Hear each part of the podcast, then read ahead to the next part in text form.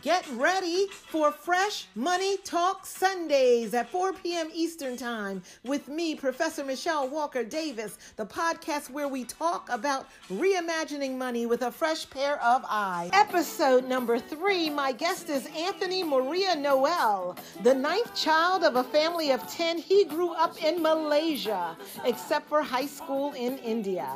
His passion was to make a difference, and he ended up in the seminary studying for the Catholic priesthood. He later realized that his true passion was to help people directly.